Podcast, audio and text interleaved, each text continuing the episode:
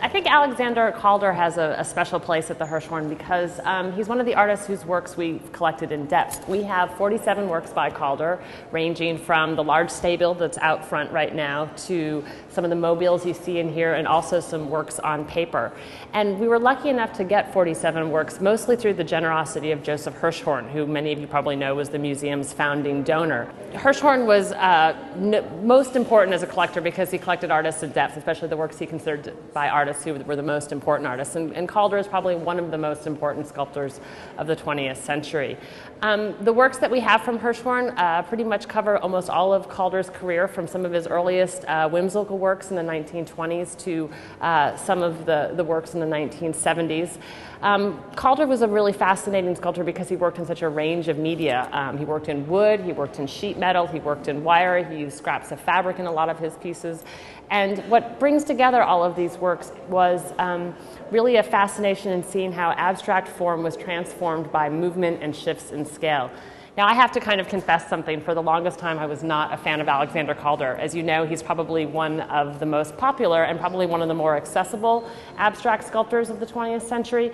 And for me, I hadn't really come to appreciate what made him interesting. But as Ryan said, I worked on the reinstallation of Calder's Circus, which I'll talk about in a few minutes, um, when I was at the Whitney, and it also involved installing a gallery of works um, giving an overview of his career, much as, as we have here at the Hirshhorn. And for me, what is interesting about Alexander Calder is he's someone who was really grounded by the principles of European modernism. People like Mondrian, who you can see, it's actually a Bolotowsky out that way, but the principles of geometric abstraction that were coming out of, of Europe. But then what he did is he combined them with um, a real understanding of, of, engineering and as well as a sense of American ingenuity and a real keen wit. And so that to me is what makes Calder interesting. So what I thought I would do is kind of do an overview today and just kind of work through some of the pieces here in the gallery and just talk about kind of the progression of Calder's career. And like I said, if you have any questions, feel free to ask. Um, Calder was born in 1898 in Philadelphia. He came from a family of artists. His um, mother was a portrait painter, and both his father and grandfather were very important figurative sculptors, actually, in the, um, in the 19th century. Calder, however, decided that he didn't want to be an artist and instead was an engineer, actually completed an uh, uh, a BS in engineering in New Jersey, and began work as an engineer. But by 1922, he decided that engineering was really not for him, so he began to take drawing classes at the Art Students League. And there he was working under some of the Ashcan painters, such as John Sloan and um, Guy Pène du Bois. What's interesting about the Ashcan painters in the 1920s is they were really interested in kind of um, opening up or showing people kind of the underside of, of, of, life in New York City. It wasn't about abstraction, it wasn't about kind of modern forms, it was really about much more figurative, realistic paintings. And so Calder completed um, several classes under them and actually got a job working as an illustrator um, at a gazette in New York City. And one of the things that he was sent to cover was the um, Ringling Brothers and Barnum and Bailey Circus, which came to Madison Square Garden. And he spent several nights at Madison Square Garden, and this became a really pivotal event to him because he had never been to the circus, and the spectacle of it and the colors and all of the activity really would impact him. And I think that you can see the influence of the circus through all of his work, um, even through into the 1970s. In 1926, Calder went to Paris, which is what you did when you were an artist um, in New York in the 1920s. Paris was still, even though um, many artists such as uh, Matisse or Picasso were really not still at the prime of their careers, Paris is where all the Americans went to learn about European modernism and to really kind of find out what was going on. Calder went there and immediately fell under the sway of, as I said, artists such as Mondrian and the surrealists, such as Miro, whose works you can see in that gallery um, over to my right. And what he started doing was the first project he did was, was what became known as the Calder Circus. And what he did is he took little pieces of wire and crafted them into little figures and actually made outfits for them and accessories. So for the lion tamer, he made a giant hoop for the lions to run through. He made, he made um, the actual acrobats, he made the animals. And what he would do is he packed them into all of these little um, suitcases and he would bring them out and cre- actually do a performance complete with a, um, a record player going in the background and he would have the music and he would play all of the various parts to it it. And it sounds kind of very childish, but what's interesting about Calder was his ability to really kind of take what we to take things that we appreciate as children and transform them into adult events. And I think the circus really kind of embodies that idea. And, and for the next four years, between 1926 and 1930, Calder became renowned on both sides of the Atlantic, both among the avant-garde and among the public for these performances of the circus. But the event that was really pivotal in, in Calder's career is he, in 1930 he was invited to the studio of um, Piet Mondrian, probably the great abstract painter living in Paris at the time. Um, Mondrian was most known for these very spare, abstract, geometric paintings. And when Calder went to go visit Mondrian, he was struck by these works, but what interested him most was thinking about the idea of what would happen if these paintings moved. And so he actually went to his studio that day, apparently, and went home and started thinking about how can I make these, these paintings move. And that's really what he explored for the, almost the next 50 years of his life, was what would happen if you took a Mondrian painting, which is basically geometric forms in bold, mostly primary colors, and made them move. And, and you can see that, again, throughout the entire gallery. And one of the first things he started doing was, was making these little kinetic um, uh, sculptures, which were wire and wood and scrap metal, which are the materials he would again use for the rest of his career. And he would make them move using a hand crank. And um, Marcel Duchamp, the great avant-garde artist at the time, saw them and he called them mobiles. And so what's so fascinating about, to me about Calder is these mobiles that we all take for granted in our lives. My son has one above his crib. You know, these are actually things that were avant-garde and, and have only been around since approximately 1930. And so this is an early piece by um, Calder. This is uh, Form Against Yellow, and it's from 1936. And it kind of gives you an idea about what Calder was doing at the beginning of his experimentation. As you can see, it's a hybrid piece. It's um, a painted piece of wood, and in front of it is um, hung a, a piece of sheet metal that's, that's black, and on the other side it's actually white, and it's got this white form going through it. It also shows you the influences of, of, of, living in Paris for Calder. On one hand, you can see that I think that really kind of yellow uh, wooden panel is, is kind of exemplary of the kind of ideas that Mondrian was working through. At the same time, you have a biomorphic form that was really kind of the hallmark of the surrealists at the period. But what makes it interesting is the idea of thinking about what would happen if it actually moved. And again, you can see he's shifted from creating works that moved um, using hand cranks to relying on actually the currents and um, the airstream or actually movement in the gallery to make the works move. And again, that would become the hallmark of um, Calder's career. And I think what's also fun about this piece is actually that idea of fun. You never lose that in Calder's work. His works always seem to kind of have this spirit of fun and enthusiasm. On one hand, they're very carefully constructed. It took quite a bit of time and kind of um, experimentation with weights and balances. There's this real interest in formal properties, how color and line move through space, but then there's always this sense of fun grounding the pieces as well.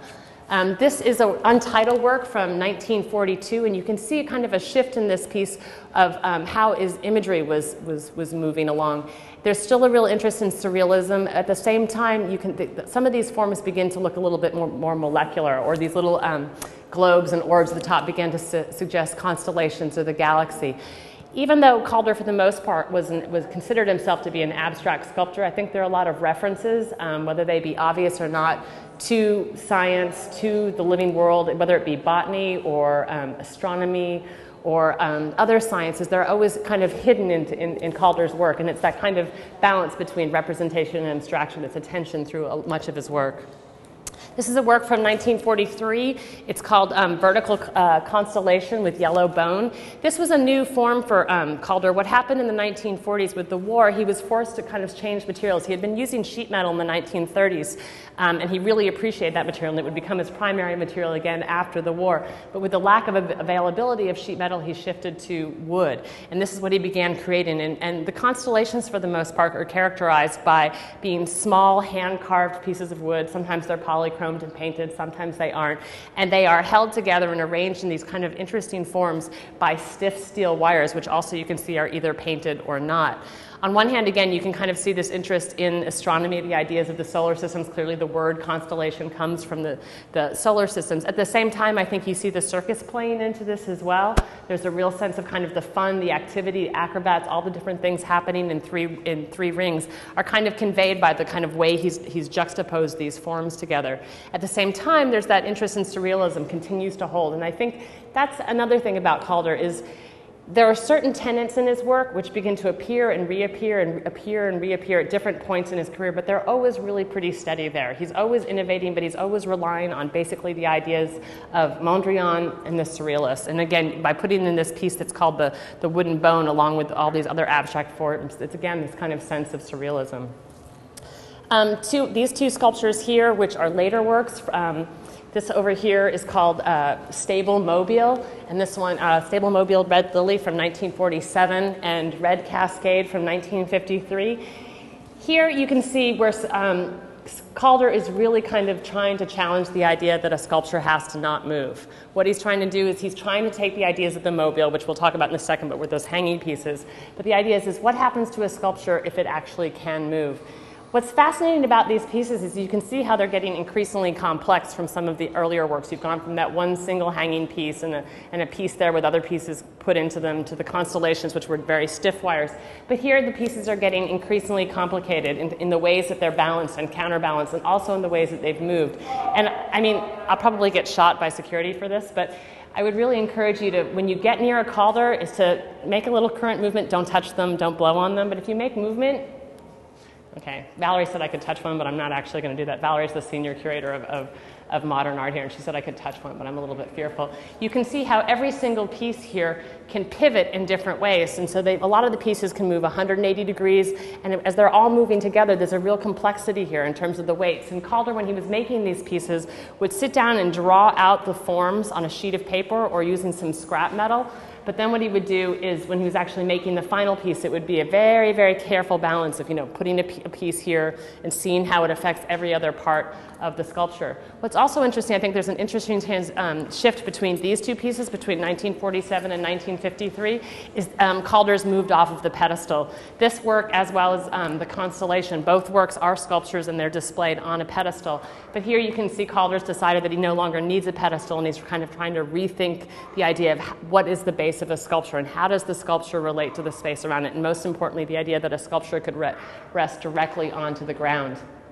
Um, also, I think what's, what's interesting about these pieces is, is there's this real clarity of form and color. And you know, as I was talking about the complexity of, of mechanically how they work and how all of the different pieces relate to one another, what holds the pieces together, I think, is this real sense of very simple forms, circles, triangles, little kind of you know, biomorphic forms in primary colors or limiting the color spectrum. And I think with Calder, he knew to not um, go too far in terms of the range of colors that he used. I think if this piece, for one, had a range, like a rainbow hue of colors, between that and the kind of complica- complications involved in the movement, the piece wouldn't function so well. Again, it's that balance between very simple forms and very kind of complicated counterweights and movements that makes the pieces work.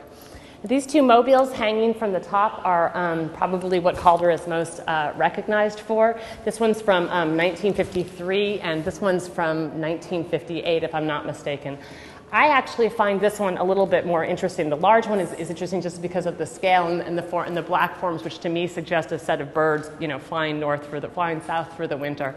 But I think this one, in terms of the way it was actually put together, is interesting because you can see that Calder's actually starting to put holes in some of the um, in some of the pieces. Um, the white piece here and one of the small black pieces, they're each um, have been punctured and, and, and, and, pieces have been taken out.